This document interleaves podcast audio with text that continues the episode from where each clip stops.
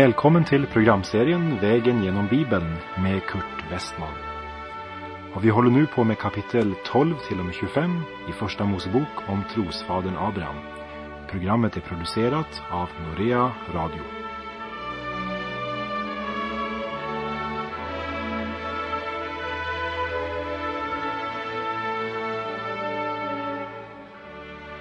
Ja, vi håller på med kapitel 24 i Första Mosebok och vi avslutade förra gången med verserna 28 till och med 30 om Rebeckas vittnesbörd och om Laban som hade hjärta för guld och rikdom. Och vi fortsätter nu och läser ifrån verserna 29 till och med 32. Men Rebecka hade en broder som hette Laban och Laban skyndade iväg till mannen där ute vid källan när han nämligen såg näsringen och armbanden som hans syster bar och när han hörde hur hans syster Rebecka berättade så och så talade mannen till mig. Då begav han sig ut till mannen där denne stod hos kamelerna vid källan och han sade Kom in, du Herrens välsignade. Varför står du här ute? Jag har berett plats i huset och rum finns för kamelerna. Så kom då mannen in i huset och man lastade av kamelerna och tog fram halm och foder åt kamelerna och vatten till att tvätta hans och hans följeslagares fötter. Även om Laban nog mest hade syn för armringarna av guld och för den rikdom som de representerade så förstår han lika väl av allt det Rebecka vittnar att det fanns en levande Gud. Och han säger till tjänaren, varför står du här ute? Vi har ju rum både för dig och för dem som reser med dig och för kamelerna. När Kristus i förnedring och ringhet blev född i Betlehem så fanns det inget rum. Men för Abrahams tjänare och alla hans följeslagare var det berett plats i huset. För Guds ängel var sänd framför tjänaren. Ängeln hade gått i förväg för att bereda rum. Och så kommer vi till denna fantastiska beskrivning som egentligen är en stark undervisning och en av bilderna som Nya testamentet använder om att kyrkan, församlingen, en dag ska bli Kristi brud. På samma sätt blir församlingen och varje enskild kristen vunnen idag genom den helige Ande som Fadern och Sonen har sänt till världen. Precis som Abrahams tjänare så talar Guds helige Ande, inte om sig själv, men om en annan. Han ska uppenbara all Guds rikdom och härlighet som tillhör Kristus och som därmed också tillhör den som blir Kristi brud. Och så som denna tjänare har gått ut för att vinna en brud till Isak, så är också Guds helige ande i världen för att kalla dig och mig till att bli Kristi brud. Och vi läser från vers 33. Man satte fram mat för honom, men han sade, jag vill inte äta förrän jag har framfört mitt ärende.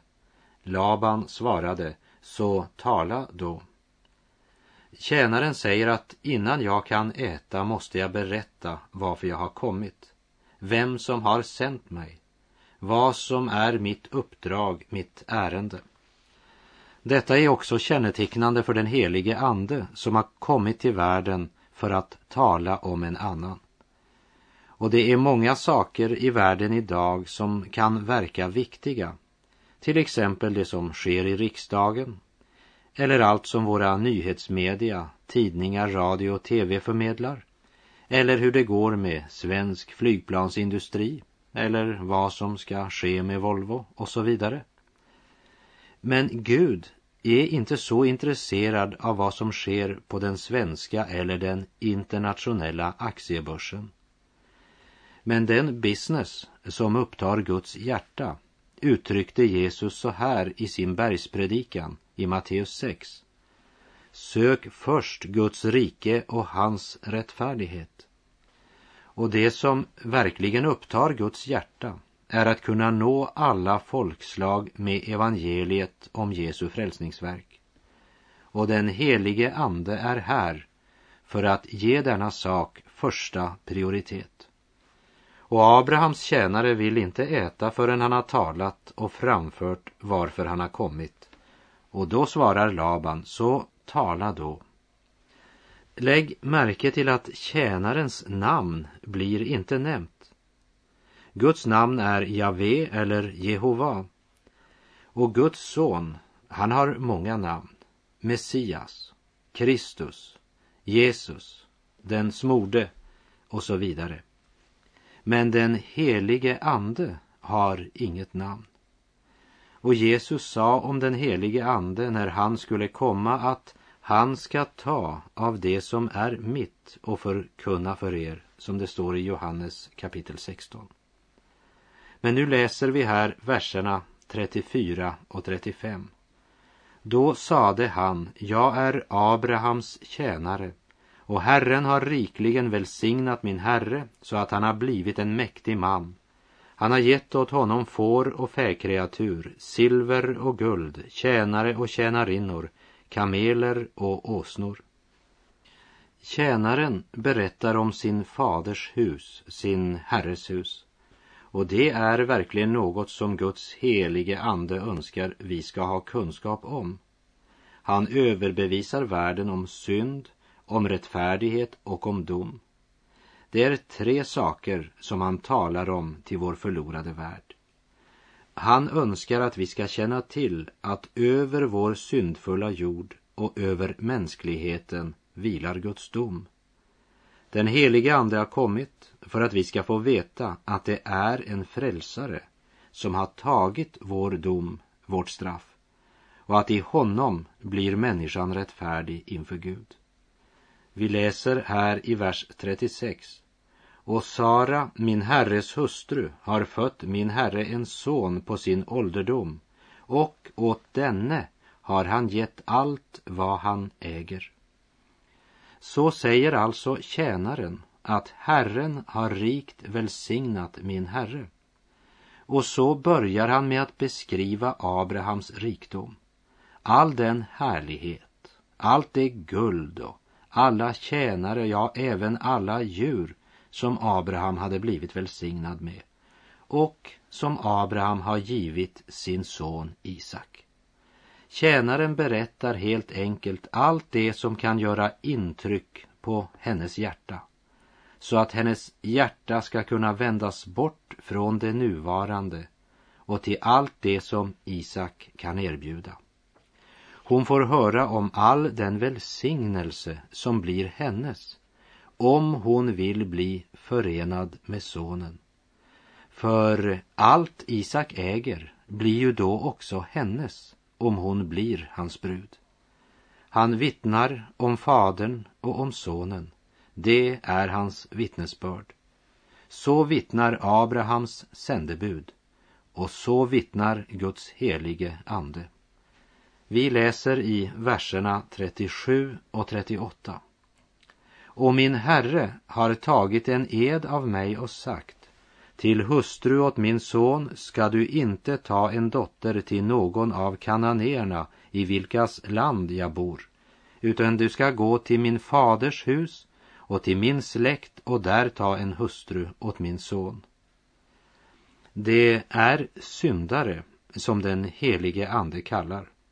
Och det är syndare som är födda på nytt, inte genom en jordisk utan genom en övernaturlig födelse. Den skedde genom den skapande kraften i Guds ord, som är levande och som förblir i evighet, som det står i Petrus första brev kapitel 1. Han kallar syndare. Han inbjuder förlorade, hopplösa syndare att svara ja och att bli sonens brud, bli Guds barn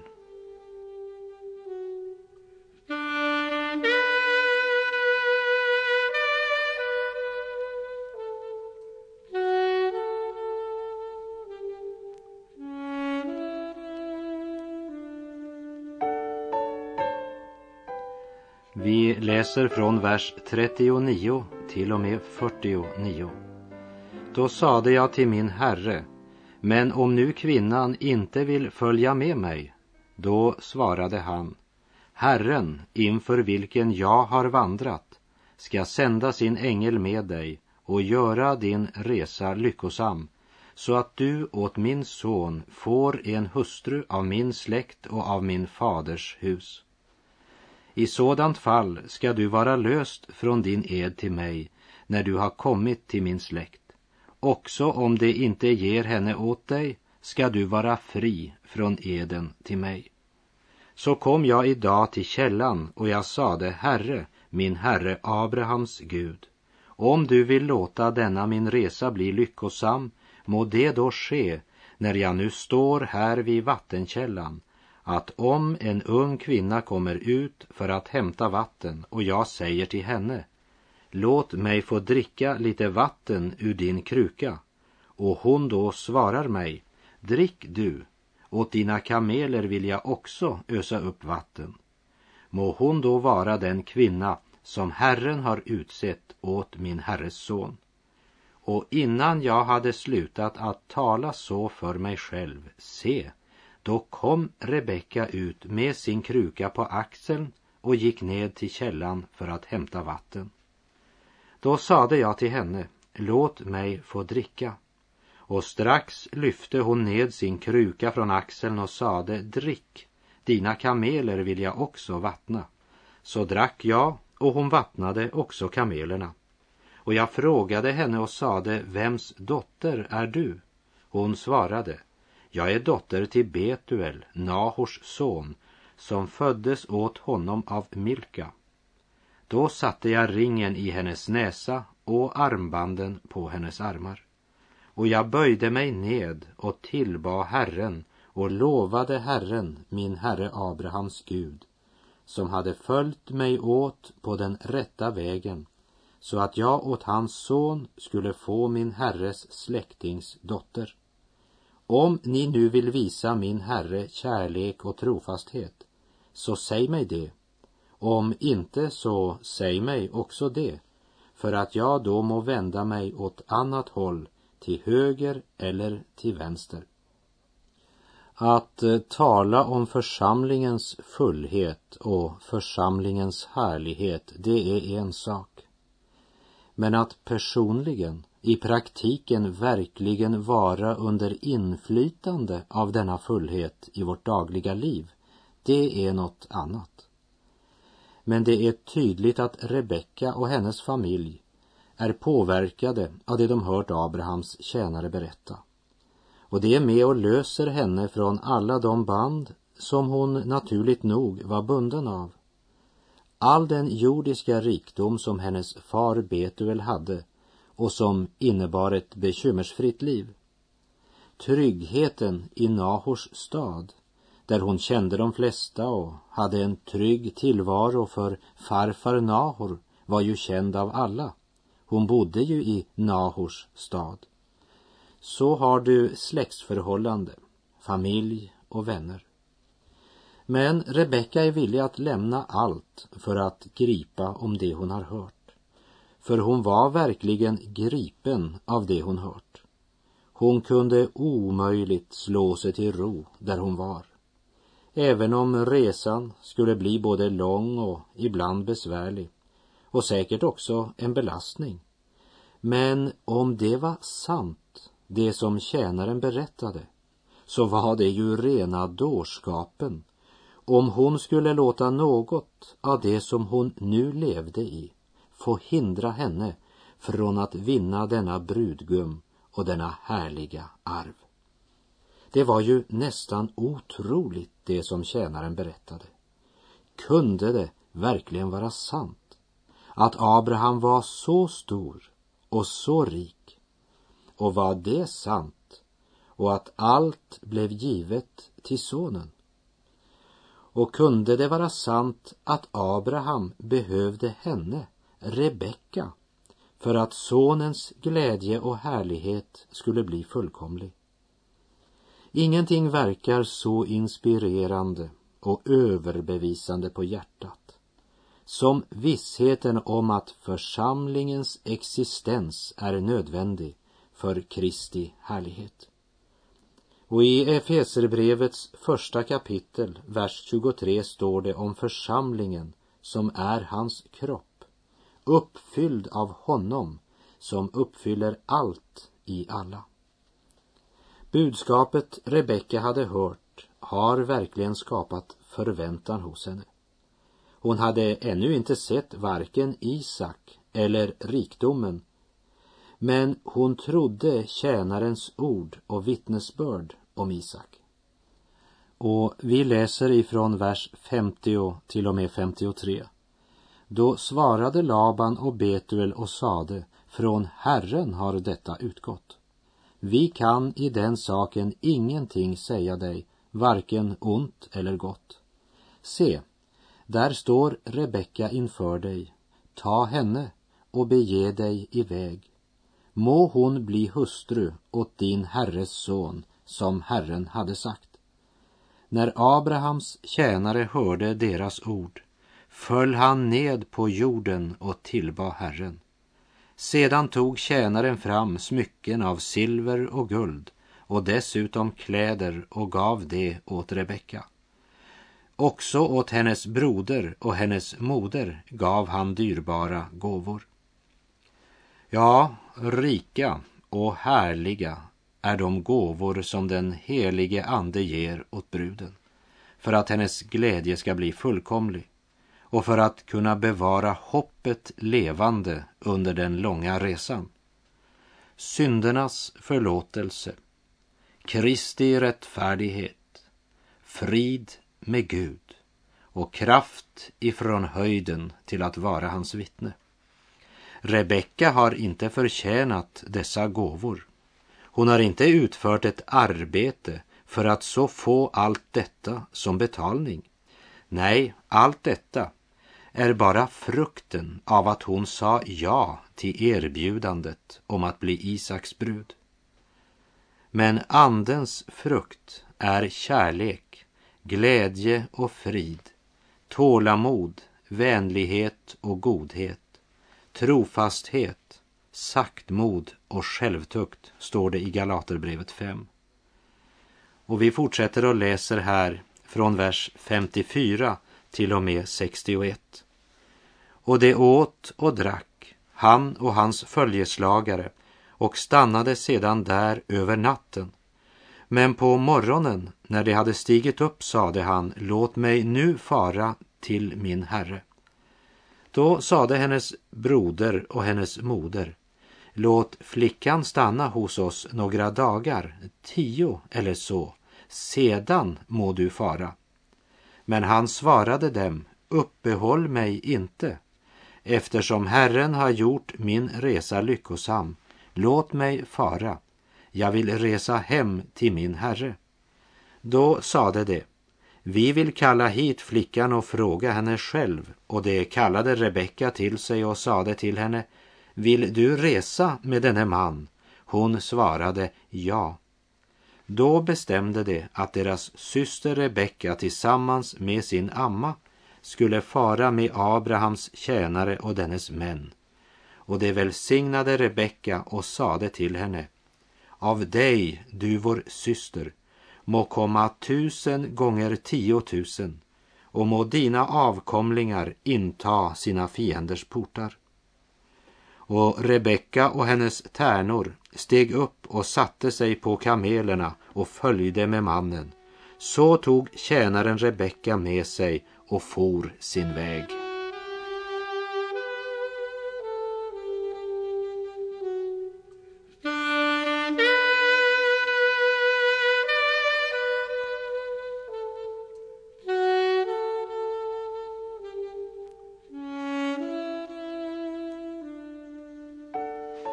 Inför armband av guld och inför talet om all Abrahams rikdom och inte minst inför budskapet om hur Guds ledning hade präglat hela tjänarens resa var det lätt att säga, se där står Rebecka, ta henne och bege dig iväg.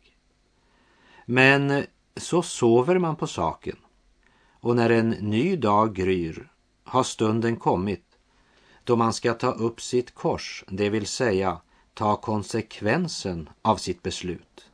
att hon skulle bli Isaks brud hade en härlig sida men också en smärtsam sida. Och nu går det upp för hennes bror och hennes mor att nu ska Rebecka resa. Nu ska de skiljas från varann.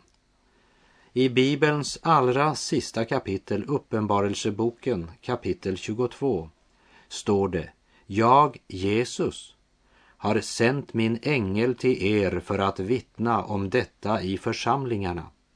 Jag är skottet från Davids rot och hans ättling, den strålande morgonstjärnan. Och anden och bruden säger kom, och den som hör det ska säga kom, och den som törstar skall komma. Och nu säger tjänaren, uppehåll mig inte, låt mig fara. Och så sker det som alltid måste ske. Bruden själv måste personligen svara på tjänarens inbjudan till att bli sonens brud. Inte vi får se, men ett ja eller ett nej. Och vers 57 avslutas med orden Hon svarade ja. Tjänaren hade nog berättat för Rebecka och familjen hennes om Abraham och om Isak, om hur Isak blev född därför att Gud hade sagt det. Så berättar han om hur far tar sin son till Moria berg för att offra honom. Om hur Gud grep in och ger Abraham sonen tillbaka som från de döda. Och slutligen berättar tjänaren om hur han blev sänd från Kanan för att hämta en brud åt Isak. Rebecka har lyssnat hela tiden. Som kvinna vid den här tiden i historien blev hon nog inte lagt märke till så mycket. Men plötsligt så är hon centrum när hennes bror och hennes mor inför alla frågar henne Vill du resa med denne man? Hon svarar ja. Har du tänkt på att när Herren Jesus kallade på de män som skulle bli hans lärjungar så tog de samma snabba beslut och gav samma svar? Rebecka svarar ja och den långa och besvärliga resan startar. Och vi som lever i en tid då resor sker med bil, båt eller flyg. Vi bör verkligen stanna upp ett ögonblick och försöka tänka oss in i vad det ville säga att göra denna långa resa på öknens skepp, som man kallar kamelerna. På kameler, genom öknen. Det var ingen lätt resa. Det var en lång och en krävande resa som låg framför dem. Som du ser så får vi inget referat, inga detaljer eller upplysningar ifrån själva resan. Men vi läser i vers 63 och mot aftonen hade Isak gått ut på fältet i sorgsna tankar. När han då lyfte upp sina ögon fick han se kameler komma. Här i vår svenska översättning står det att han hade gått ut i sorgsna tankar. I den norska översättningen från 1988 står det att Isak går ut på marken för att ha en stilla stund. I den danska översättningen från 1931 står det att vid aftontid var han gått ut på marken för att bedja. Vi kunde säga han har gått ut för att vara ensam med Gud. Och vers 63 slutar med att när han då lyfte upp sina ögon fick han se kameler komma. Och vi läser från vers 64 till och med 67. Då nu också Rebecka lyfte upp sina ögon och fick se Isak steg hon med hast ned från kamelen och hon frågade tjänaren Vem är mannen som kommer mot oss där på fältet? Tjänaren svarade Det är min herre. Då tog hon sin slöja och höljde sig i den. Och tjänaren berättade för Isak hur han hade uträttat allt. Och Isak förde henne in i sin moder Saras tält och han tog Rebecka till sig och hon blev hans hustru och han hade henne kär. Så blev Isak tröstad i sorgen efter sin moder. Altare och bön präglade Abrahams liv och det ser ut som om också i Isaks liv hade bönen en central plats. Och när det gäller deras tjänare så är det ju just hans böneliv som utmärker honom. Alltid går han bedjande fram. När han kommer till Nakors stad så ber han sin bön stående. Han beder till Herren, min Herre Abrahams Gud. Och du kan se av verserna 12 till 14 att det är en bön full av tro och förtröstan. Den är kort och enkel, bett i stående ställning. Han väcker ingen uppmärksamhet. De som verkligen tror på Gud ber ofta kort korta och klara böner med ett konkret innehåll. Om han stod vid den första bönen så ser vi av vers 26 att han böjer sig ned och tillber Herren nästa gång. Och båda gångerna ber han till Herren, min Herre Abrahams Gud. Man skulle nästan tro att han inte själv personligen känner Gud eftersom han inte säger min Gud men Abrahams Gud. Men vi bör inte uppfatta hans bön på det sättet. Men denna tjänare vet att det var Abraham som Herren hade gjort en pakt med. Abraham och hans efterkommande, det vill säga Isak, hade speciella löften från Gud. Och det var Abraham som hade sänt tjänaren. Han var ute i Abrahams ärende, inte sitt eget. Och därför genom att åkalla Gud som Abrahams Gud så påminner han helt enkelt Gud om de löften han har givit. Det är som om han skulle säga, jag vet Gud att du inte uppfyller alla mina önskningar, men du uppfyller alla dina löften. Och i vers 52 står det att han föll ned på jorden och tillbad Herren. Först stående bön, sedan böjd i tacksägelse och så till sist utsträckt på jorden i tillbedjan. När jag har läst om Abraham och Isak och om deras tjänare så tänder det en längtan i mitt hjärta. Lär mig att bedja Gud. Och med det så säger jag tack för den här gången.